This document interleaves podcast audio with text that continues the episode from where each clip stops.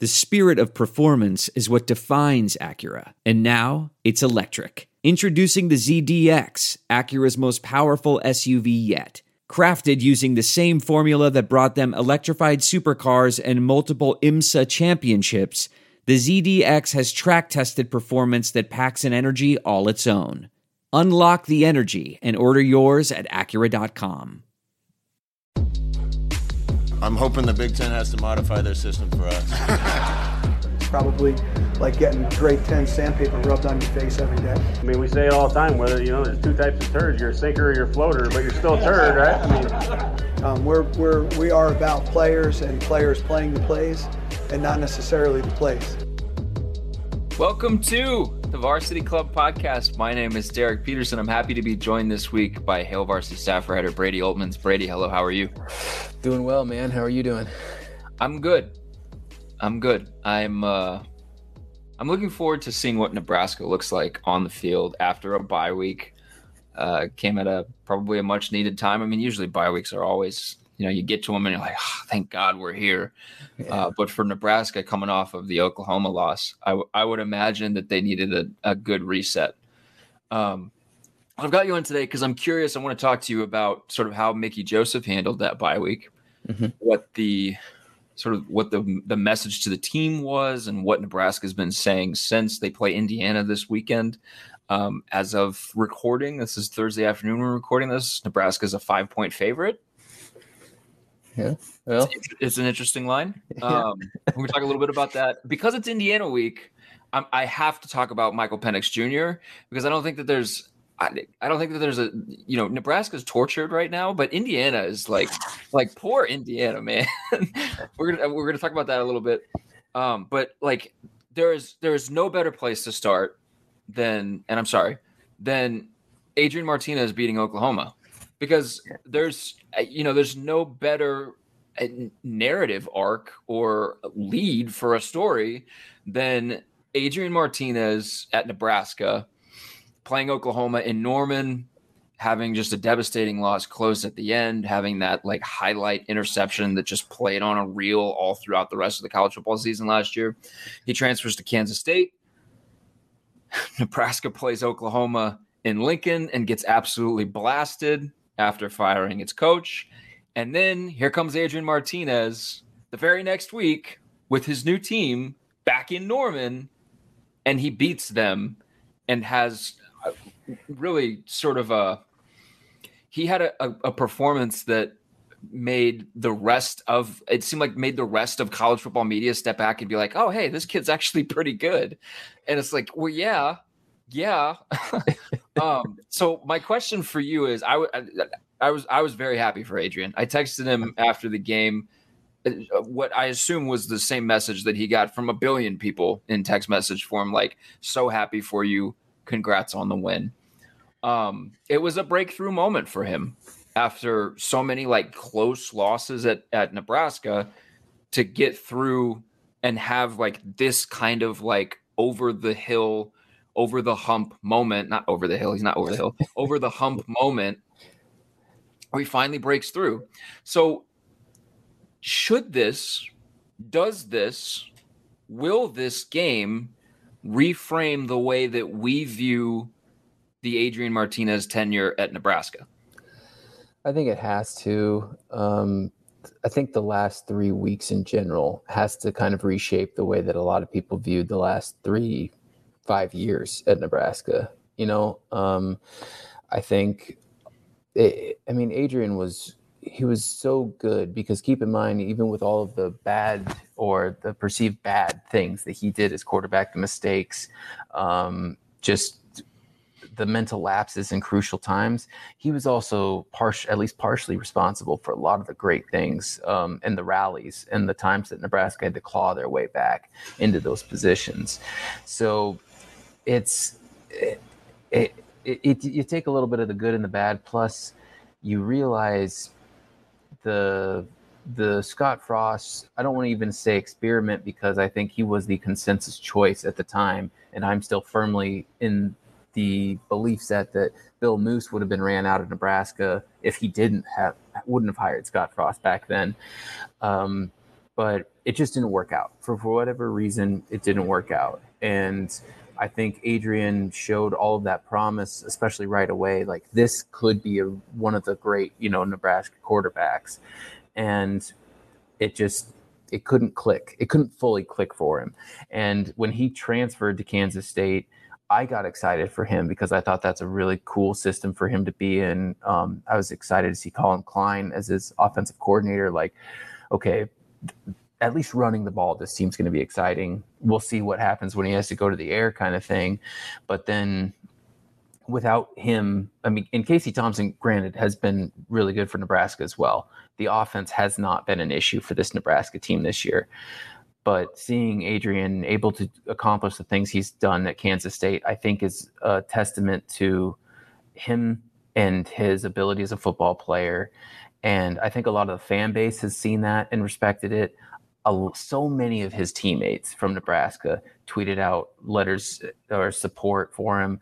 Um, even after Adrian's touchdown, he gave the Brody Belt uh, bow, and Brody talked a little bit about it. Um, was very happy about it uh, on on Tuesday, and I think it just kind of goes to show that with a little bit of space, everybody's wishing Adrian the best. It was very happy to see him finally, yeah, get the monkey off the back and knock off a, a, top 10 team like he did against Oklahoma finally. And I'm sure they would have wished it would have happened in Lincoln, but you can't change that now. So you just hope for the best. Yeah, I'm glad it happened during Nebraska's bye week because it, I feel like it it gave. I, I mean, maybe there there were a handful of of folks who looked at that and said, "God, I wish he could do this like with Nebraska. Like, I wish he could still do this with us, so to speak." Yeah. Um, but I feel like it gave Nebraska fans who just keep getting just pounded week after week in college football seasons, it gave them like a reprieve and like you you could like enjoy something because not only did Adrian Martinez get his win, but hey, Oklahoma got Oklahoma lost. Oklahoma got upset. Good for Nebraska fans. Yeah, I was yeah. I was happy to see Oklahoma get upset. I'm not gonna lie. I was a little happy to see it happen, especially in Norman. That team needed an ego check. I was I was happy to see that happen.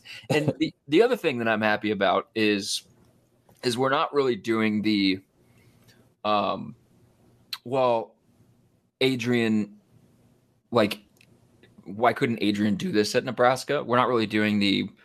I wish Adrian was still he- here at Nebraska kind of kind of thing. Yeah. Um, it, there's not really, I, at least I haven't seen a ton of like taking away from what he's doing with Kansas State because, like you said, Casey Thompson has been pretty good for Nebraska, and and the offense has been able to move the ball and been able to be productive. Um, throughout. It's just God, that defense, man. The defense is just rough. Um, This is it. We've got an Amex Platinum Pro on our hands, ladies and gentlemen. We haven't seen anyone relax like this before in the Centurion Lounge. Is he connecting to complimentary Wi Fi? Oh my, look at that, he is! And you will not believe where he's going next. The Amex dedicated card member entrance for the win! Unbelievable. When you get travel perks with Amex Platinum, you're part of the action. That's the powerful backing of American Express. Terms apply. Learn more at americanexpress.com slash with Amex. I want to tell you a story. It's a story about a scandal, broken relationships, gossip, rumors, money, corporate rivalry, and a broom. A performance enhancing broom. My name is John Cullen. I'm a comedian, podcaster, and for 20 years, I was a semi professional curler. And I want to tell you the story about how a single broom almost imploded the 500 year old sport of curling. We felt like we were bringing a knife to a gunfight. It's the story of a superstar and his fall from grace. Well, I was being dragged through the mud. It's the story of two brother entrepreneurs with a dream. I said, that's great news. It's a story of intrigue. I still don't understand why we want to keep his name secret. The full story has never been told, so I'm going to tell it. Broomgate How a Broom Almost Killed Curling. It was a year I'd like to forget. To listen to Broomgate, search for Broomgate in your favorite podcast app. That's all one word Broomgate. And so that's that's where I want to start with you. Let's let's be, let's let's jump to this game against Indiana. And as always, if you want like a real like in-depth preview, the I-80 preview podcast with Brandon Vogel. Go listen to it. It's updated for the week. Give it a listen. It's excellent. Um, Nebraska lost its defensive coordinator mm-hmm. after the Oklahoma game, and then it had a bye week. So, what has been the message specifically on the defensive side of the ball? What has been the message as, as you've been able to, to sort of glean from the coaching staff to the defense over the last two weeks?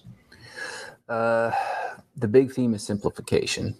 Um, I one thing that I, I picked up on in one of Mickey Joseph's opening comments was he wanted to make sure that they weren't coaching the athleticism out of guys. Um, and as you imagine it, they've got so many plays and so many things to con- contend with. Um, schematically, if you've got so many things working in your brain, you're you're double checking yourself. You've got hesitation. You've got Yeah, apprehension. playing. Yeah. Yeah. and and when you're able to do that, you're not able to flow to the flat or or make tackles or make the plays. And really, if you look back at the film in the first couple of games, you notice that guys just aren't flowing with that. I don't want to even want to say reckless abandon. They're just not making the plays. They're not flowing to the ball with that same speed that you need to at a Power Five level and at a school um, like Nebraska, where you compete with such top tier teams. Um, so they've been working on that, and Mickey Joseph has kind of regularly said, you know, I like what I see so far. Um, when Bill Busch talked to us this week, um, he he said, you know, he gave it up to the players because they've undergone a lot and they've been through so much just in the first couple of weeks. But he also just put his hands up and kind of said, look, this is a tough situation for coaches, but put that out of your minds. Like we are paid to do this as a job. We need to do the job. So they're they're working on a little bit on scheme stuff, but mostly it's just all simplification. They'll keep they'll keep kind of the same um, umbrella strategy on defense as they had before. The same basic schematics are going to carry over from you know the first couple of games into this one. Uh, one thing Bill Busch said was if you're looking for changes week to week, it's going to be difficult to, to gauge, but over time you're going to see those changes come through. And I think that that's you know fair enough. You're asking the defensive players who have already given up historic clips in each game this year to to take in a whole new system while also having to scheme for their opponents. It's it's a tough draw. You know, you're you're you're dealing with them with a bad bad hand, even when they're already playing from behind, basically. So.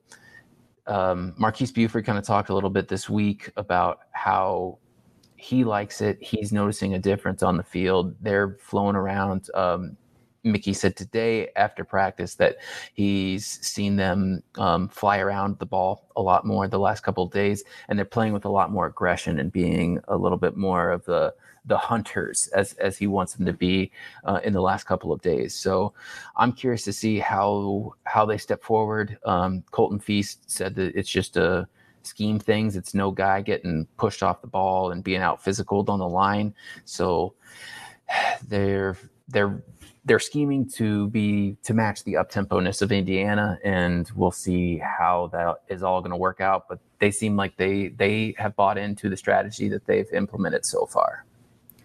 So, 2017, when Mike Riley gets fired, and things just uh, go in the tank in historical fashion.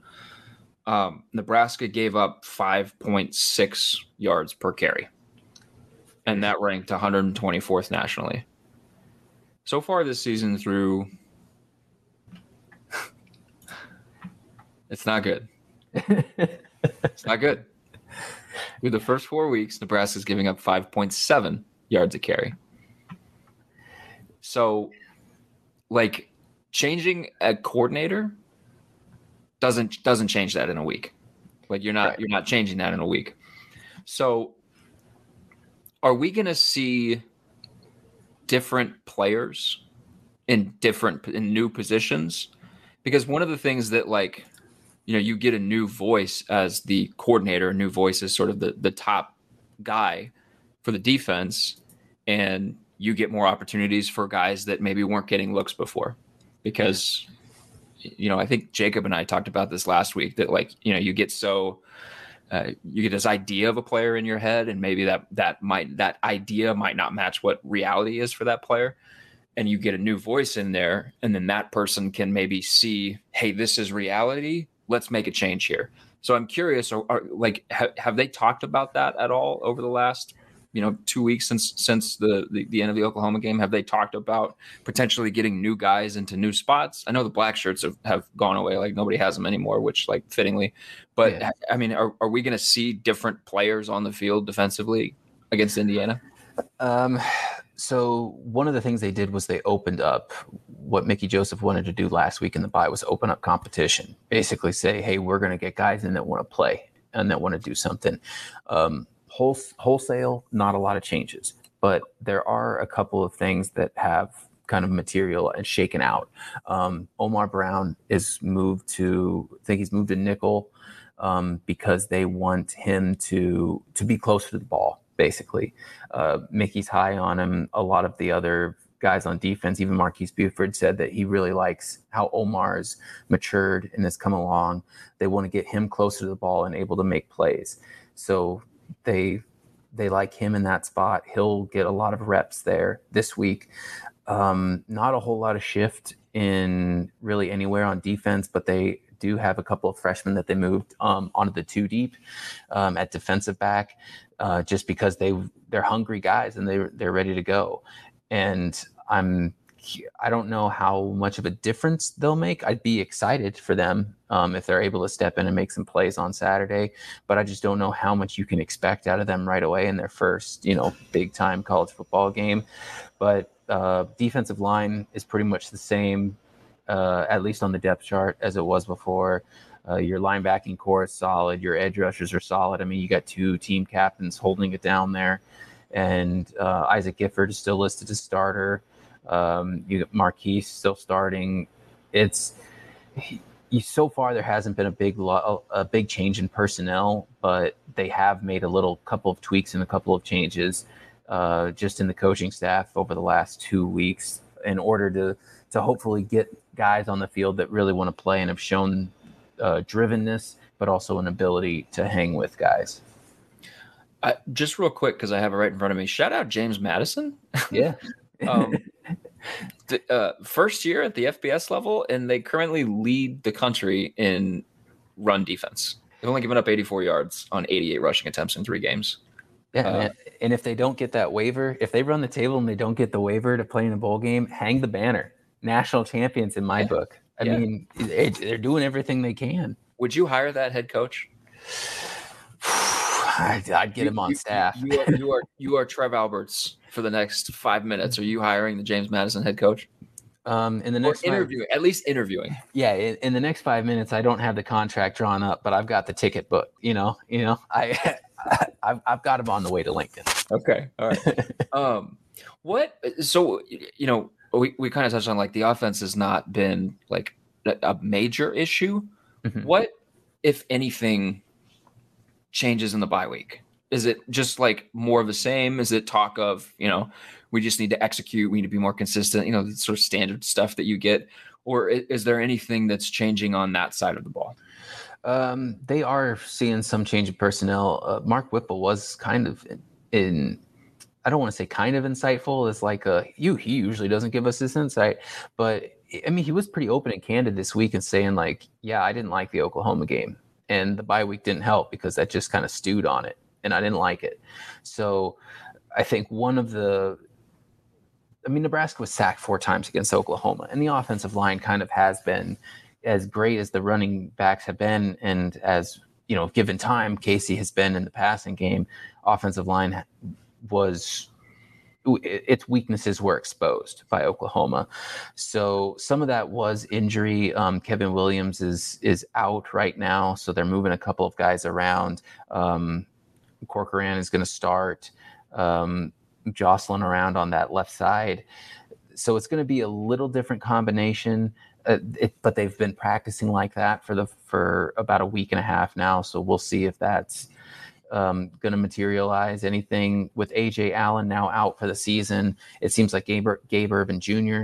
is going to get the, the majority of those reps, but coaches also want to work Rahmir Johnson in a little bit more and Jaquez Yant and a little bit more into game uh, film they did say that they wanted to get more guys some game experience to see what they can do and to basically earn more playing time on the field.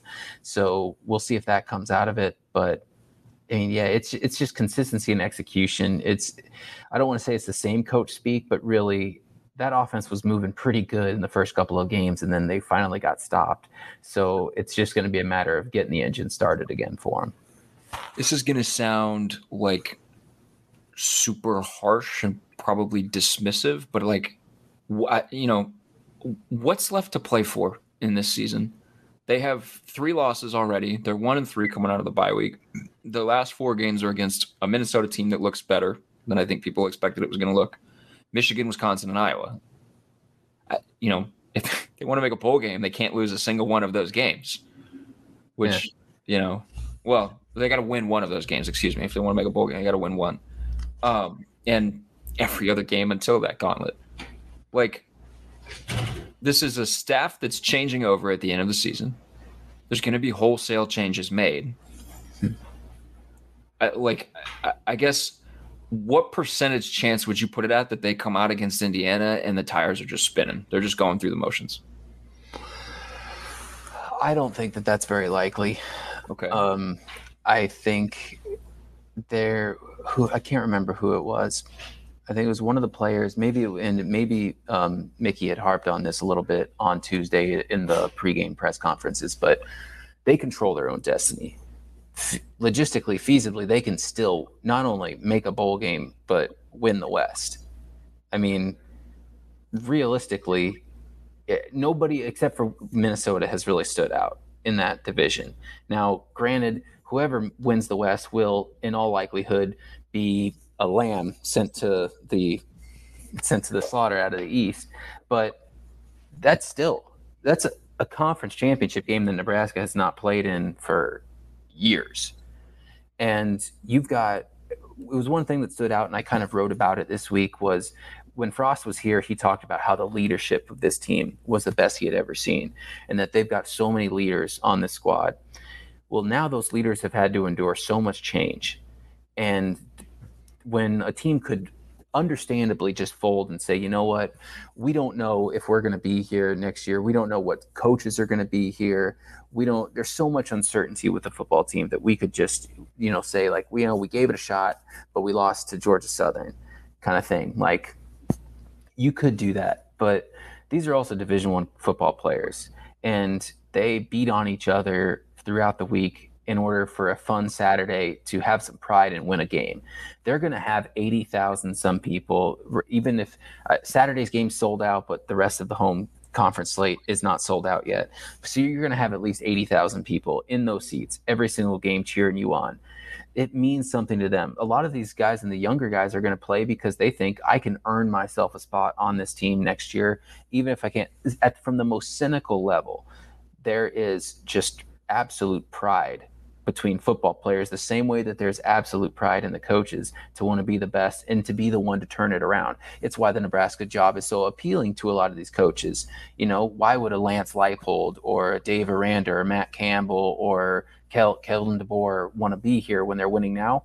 Because they want to be the guy that turns Nebraska football back to what it was. A lot of these guys were coaching, playing ball when Nebraska was winning three national championships in four years. They want to be that guy to bring it back it's the same thing with the players. They walk by the trophies, they walk by the lineage, the heritage. They want to be the ones to say, like, I, not on my watch. It's tough now, but it can always be tougher. I'm not going to allow it to get there. I mean, they could come out and put their hand, throw their hands up and say, you know what, we're done for the year. But I would be entirely shocked if that were to happen. And I would not be the least bit shocked if you saw 10 new faces on the starting lineup the very next week because I just I don't if there's one thing to Mickey Joseph's credit, he gets guys to rally and he gets guys to buy in, and they're not allowing any sort of quit on the team whatsoever. You said Kalen DeBoer, and it just completely derailed my thought process. Has that been a name that's been thrown around? It's been one that's been circulating on the like message boards and stuff. Yeah, I, I see it on message boards. That's not. We don't think that that's actually real, do we? I I don't think it's real. I mean, I mean that'd be incredible. I, I like the guy. I I covered a lot of his games when he was at Fresno back when I was in Wyoming, and I think he's you know great. You know, good job. I don't know if I think it helps that Nebraska played an early game so a lot of the fans were home to watch Washington just beat the doors off Michigan State. And granted, Nebraska hasn't been able to do that to Michigan State in a couple of years, but I I think he's a guy. If you want to interview him, go for it. He's a stand-up dude, but I don't know if you want to crown the guy just based on one game that you got to watch. Oh, I, I don't. I just don't. I mean, he seems like you got a pretty good gig at Washington. Like four zero, oh, you know, in in two years, USC and UCLA are leaving, and you've got pretty much one team that you got to run through to get to the Pac-12 title. You know, I, I, now now I'm like now now my brain is racing. You said Kalen DeBoer, and my brain just goes into like, is that a thing? Is that? And I see like it's on the Husker two four seven board. Michael Brunt's threw it out there. Uh, well, you know, well, I it, one of the things like I be, would that'd be wild. I the Nebraska job is so valuable for so many different reasons because yeah, like why would you leave a top 25 job when you can, you know, to a three win team or whatever in Nebraska? The the new TV rights deal guarantees so much money, and all that money gets invested directly into the program. And it's not just right into the coach's pocket; it's into the recruiting pool, it's into the assistant coach's salary pool, it's into all of these things into a Big Ten conference that has proven that it's growing and growing to the point where it will poach UCLA and USC away from the Pac-12, and eventually all eyes re- lead to the Power Two of the SEC and the Big Ten, and the Big Ten has proven itself to be on the forefront of that. And now Nebraska's games are not only going to be broadcast in the New York metro area because of Rutgers, now you're going to be in LA because of all of that. You're automatically going to have games fed on a predetermined natural recruiting pipeline to every single corner of this country, basically. And Kalen DeBoer, he comes from that that really prime recruiting territory in the valley when he was at Fresno State. People are going to probably harp on me for that. Trust me, that's a really good spot to recruit. That Calibraska, yeah, Calibraska's back. It, I mean, that's a prime spot. And now he's up in Seattle. You got some ball players in Washington. I get it. All I'm trying to say is you can you can pull from a wide variety of coaching candidates here because the Nebraska job all of a sudden is not only for lineage and history, which means a lot, but from an actual like monetary standpoint and from a like a reputation standpoint, this they got ball players. This thing can get turned around. And if you're the one to turn around Nebraska in a state where like this is Coca Cola, like this is Catholicism to people in Vatican City. If you can turn foot, Nebraska football around, they will put a statue of you wherever you're from and wherever you're going to go in life. So, like, if they want Kalen DeBoer, if if and if if Kalen DeBoer wants the job, he can go for it, and I don't think anybody would really fault him for it outside of Washington. So, I mean, all I'm trying to say is they can. Circumstances are a lot better for Nebraska beyond just what the records have been the last couple years. One thing that'll be really interesting, completely random aside, well, not really random, but aside, one thing that'll be interesting is like we saw in the last coaching cycle, like Luke Fickell looked at, I don't know how seriously he looked at, but like looked around the landscape, and saw I'm with a Cincinnati team that just made the college football playoff and will soon be in a Power Five conference. Why do I need to leave? Yeah. I wonder if as we like over these next two cycles, and this is not just specific to Nebraska, but just with the coaching carousel in general, I wonder how much like all of this conference realignment craziness impacts coach movement or lack thereof. If there's like a coach that's at um, you know, like if, if there's like an up and coming coach that's at a G5 school or a coach that's in, you know, like the what a, a, league that is not the SEC or the Big Ten and is looking at a Big Ten or an SEC job, and there's an element of, well, would I take that now or would I just stay with my team and what I've built, and we're potentially in that league two years from now? That'll be interesting, potentially yeah. interesting little subplot thing to watch. Yeah, I mean, for nothing else, timing you're gonna because in a couple years you're gonna have a lot more meaningful games in December and early January than you have now because of the expanded playoff. So guys that want to take that job are gonna have to move a little bit sooner. Um, it seems like again the it'll eventually become a power two so that's where the bigger resources are because and I'm I'm an advocate for the group of 5. I'm an advocate for those smaller schools. They deserve a shot even if you're going to eventually go to the Big 12 or Pac-10 or whatever it's going to be. You know, you deserve a shot, but let's also be realistic in that you're going to get so many more resources and so many more opportunities by being in a Big Ten or an SEC school, or by situating yourself up into a program that is easily accessible to move up into one of those conferences in the next couple years. Because the ACC is good, but they they're left in the wake because they've they've they shot their wad on a TV rights deal that just I mean, crying out loud, ESPN you, you can get it on on ESPN Plus. You know, what's what's that? The Pac-12 network, who gets that? You know, who is able to watch a Pac-12 game? They had a USC in Oregon State. I I would love to watch that game, but I'm not able to. I'm I'm I'm having to pirate it. You know. I mean, you, you can you can get to it. You just have to pay for it. Like that's that's the problem. There were a lot of people were like, I can't watch this game. I was like, you can, you just don't want to pay for it. That's that's the thing. You can you can access it. Like I like I live in Chicago and I have every Pac-12 network channel, but I pay for it. So like that's part of it. The other thing that will be interesting too, on the flip side of like wanting to get into the Big Ten or wanting to be like have that upward mobility, is for somebody like Dave Aranda. We're just on a complete aside. Someone like Dave Aranda, who I really, really like, and I know there are a handful of people that I follow on Twitter that are like real big on the Dave Aranda train, which I appreciate. But for for a guy like Aranda, who's looking at you know the college football playoff expanding soon, if you're in the Big Ten, your chances of getting to the college football playoff diminish as the Big Ten continues to expand and add like premier teams.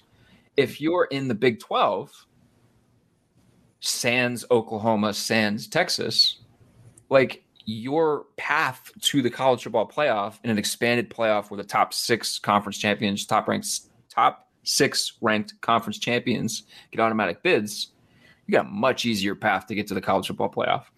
And if you were consistently getting teams into the playoffs, like you are going to have some more expanded resources because of the payouts that are coming from that and because of the visibility that's coming from that. So that is that's another thing. Like if you're, you know, if you're one of these coaches that's looking at a Big Ten or an SEC job, like like yes, you could look at it and say, like, I'm like my the resources available to me at, at one of those positions would just be like infinitely larger than what I have now. Or you could look at it and say, I could, you know, I'm a nine and three season away from going to the college football playoff if I stay in the Big 12. Whereas if I go to the Big 10, like I got to go 12 and 0 or 11 and 1, or I'm not getting in. Yeah, um, I mean it's fa- it's fascinating, right? Because you could be like the big dog in the in the Big 12, whatever that looks like, four years from now, and have a sure shot. But what we do know right now is that within the last 12 months, the sitting head coach of Oklahoma and the sitting head coach of Notre Dame got hired away to other programs. And one of those programs is in the SEC and the other is going to be in the Big Ten. That's a pretty strong indicator for me that if if the sitting head coach from Oklahoma can be lured away to USC, and if the sitting head coach of Notre Dame can go to LSU, that's a pretty strong indicator of where a lot of or I don't want to generalize and say every coach, but where a decent amount of coaches will make a decision. I would I would push back on that and argue just a, just that I I don't think the USC one is quite the same because I don't think Lincoln knew that he was going to the Big Ten, and I don't think he knew. Like I think a lot of the appeal for USC was that he could run he could just run the Pac-12 like initially i think that was a lot of the appeal is if he could get that up and running and he you know he's he says all the time like he thinks that the recruiting advantages and the nil advantages they have there are second to none. I think a lot of the calculus was that and he, I mean he's denied it a bunch of times, but I I'm, I will never believe him when he says that he he wasn't you know running away from the SEC. I don't think Lincoln Riley wanted any part of the SEC. And I think there are going to be a handful of coaches that are like, I don't want any part of the, SEC. I think I think he he was, you know, thinking I'm going to run the Pac-12 for a decade at USC, and then they're like, oh, about that. We're actually not going to be in the Pac 12 in two years. We're going to the Big Ten, and you're going to have to go play November games in Wisconsin or play Ohio State every single year because that's going to happen. have well, fun with that. I, I, I, I could see that, but I also, I Trev Alberts, I don't know if it was a slip up, but he said when the multimedia rights deal was recently announced uh, last week here at Nebraska, that one of the things that they talked about was what made Nebraska luring was it's in the Big Ten, and it would have USC and UCLA, and and it was you know along the along the pike. So the conferences knew it. The schools most definitely knew it. I'm not naive enough to think that that wasn't said to Lincoln Riley during the interview process of like, hey, actually, don't get too comfortable in the Pac 12.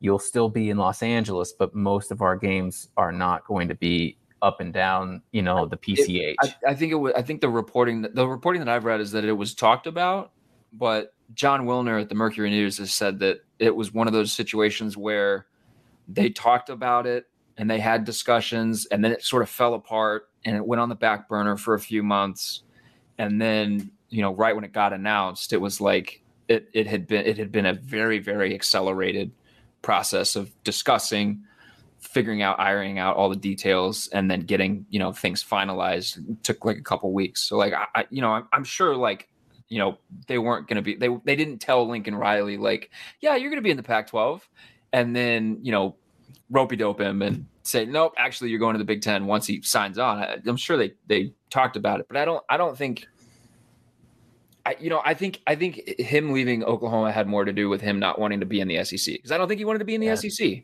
and like and yeah. I, am you know, I'm basing a little bit of that off of conversations that I had with Nebraska coaches when they were getting ready to go to the Big Ten. They didn't want to go to the Big Ten. They were fine staying in the Big Twelve.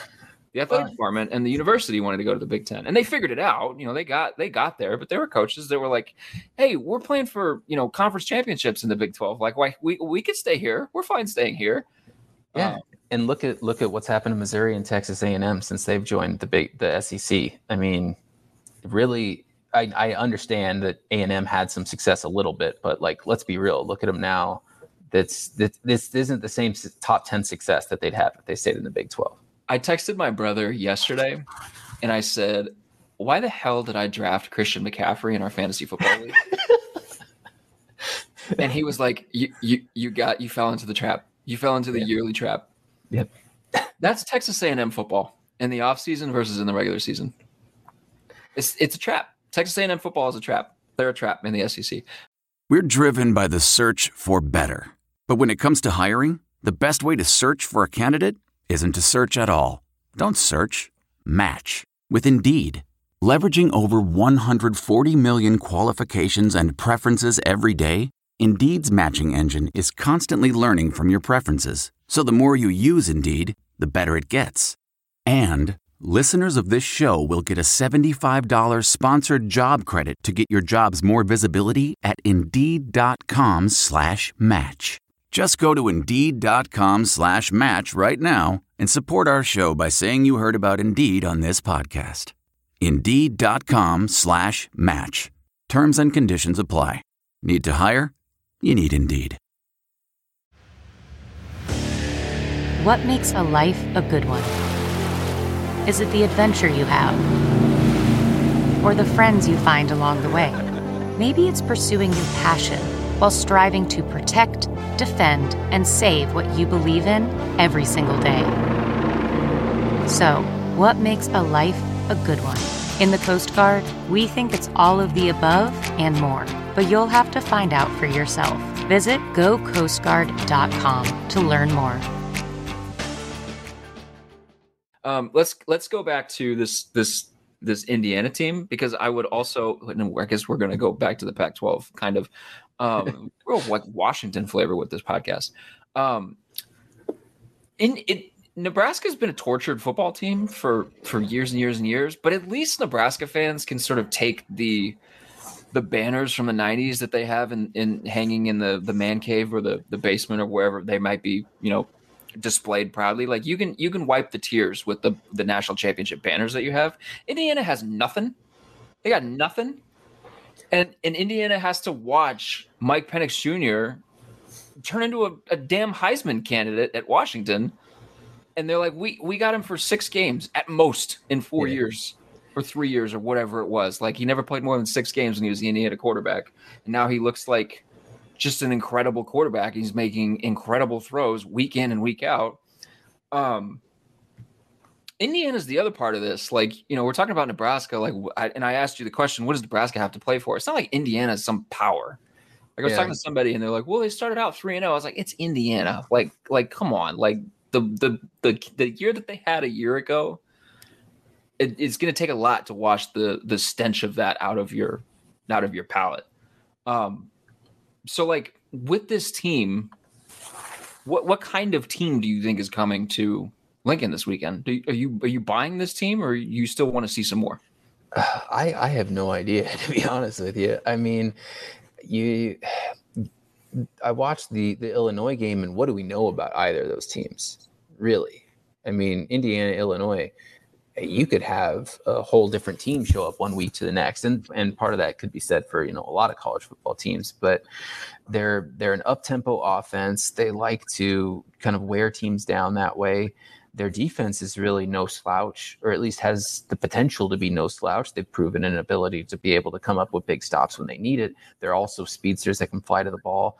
But uh, when I They when also I- just gave up a 28 spot in the second quarter to Cincinnati. Exactly. I mean, when I close my eyes, I could see it. I could see Indiana scoring four touchdowns against this Nebraska defense. From what we've seen so far, obviously, if I don't, if Nebraska came out and pitched a shutout, I probably would be surprised.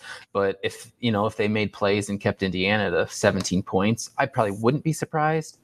But if I close my eyes and imagine it, Indiana's offense scores four touchdowns, but I could also see Anthony Grant running for 175 yards on that defense.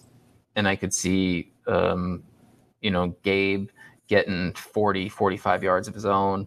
And I could see Rahmir being worked in a little bit more into the wide back, slot back, whatever hybrid that you want to call it, um, and actually get some playing time that way. Um, I don't know. It's just a really odd team. You watch them on film, and they never really seem to have that consistency to to say, "Oh, well, this is dangerous." Other than like, I don't want to even call it an oddity, but other than the tempo itself, nothing really stands out about Indiana to me that is overtly special, which I think makes Saturday all the more interesting. That feels like a good a good spot to end it. You've, you, I mean, you're in the press box, so you've got stuff that you're working on. So I'll let you get back to it. So thank you for coming on the podcast. It was good to catch up again. Yeah, man, no problem. Anytime. Make sure that you guys listening at home are subscribed to Hail Varsity so that you can read everything that Brady writes. You can read everything that the team writes. We're getting basketball starting up here soon-ish. Soon practices are beginning soon. Volleyball is rolling. Football, um, like Brady said, they still, you know, they still think they control their destiny. So there, there's some stuff to play for. There's certainly, you know, we're a, a third of the way through the season. Um, we got games left. So make sure that you're subscribed to Hail Varsity. Go to hailvarsity.com backslash subscribe. Use the promo code varsity, all caps. Get yourself taken care of. Follow Brady on Twitter. Go listen to all the other Hail Varsity podcasts. We got the Mind Your Own show as well with Erin Sorensen and Sasha Durkin that you should be listening to. Shouts to you guys for listening to this one every single week. I really appreciate you. Shouts to Brady for coming on this week, to Cam for producing this episode every week. And we'll be back next week. Thanks, guys.